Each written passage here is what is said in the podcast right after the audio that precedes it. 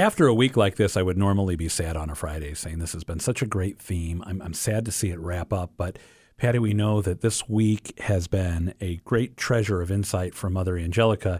And you told us at the beginning of the week there's so much in this calendar that's been the source of inspiration for the week of these daily quotes that there will surely be another week to come. So let's wrap up week one and look forward to a future time when we'll have more insight from Mother Angelica. Well, today I want to just share some practical advice from Mother Angelica. Again, this was from a flip calendar that I had in my closet for eight years. I unwrapped it and just started reading it.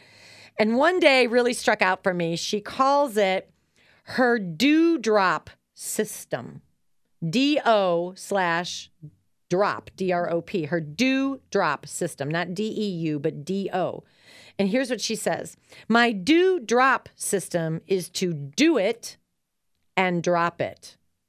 When you live in the present moment, you do whatever must be done, then drop it and move on.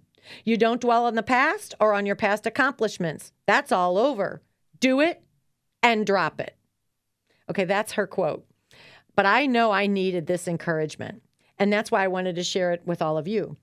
Very often, I have what's called speaker's regret or speaker's remorse. I get home after a talk or back to the hotel room, and all of a sudden I think, oh, I can't believe I forgot to say this. Or, oh, why did I say that? I shouldn't have said that.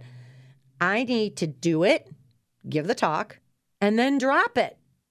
It's the same thing when we women very often, I know this will speak to a lot of women, we pick a paint color for a room that we're going to redecorate, or we select drapes, or we go out and we get a new lamp.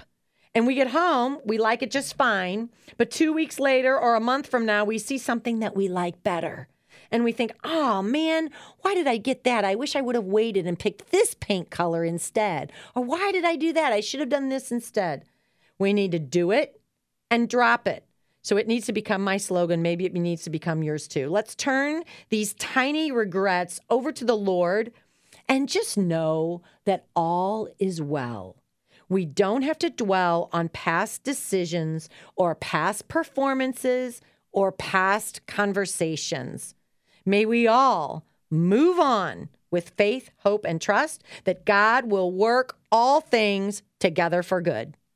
I absolutely love it. And now I can't wait to implement the do drop system in my life. Patty, thank you for this wonderful week here on the Daily Dose of Encouragement.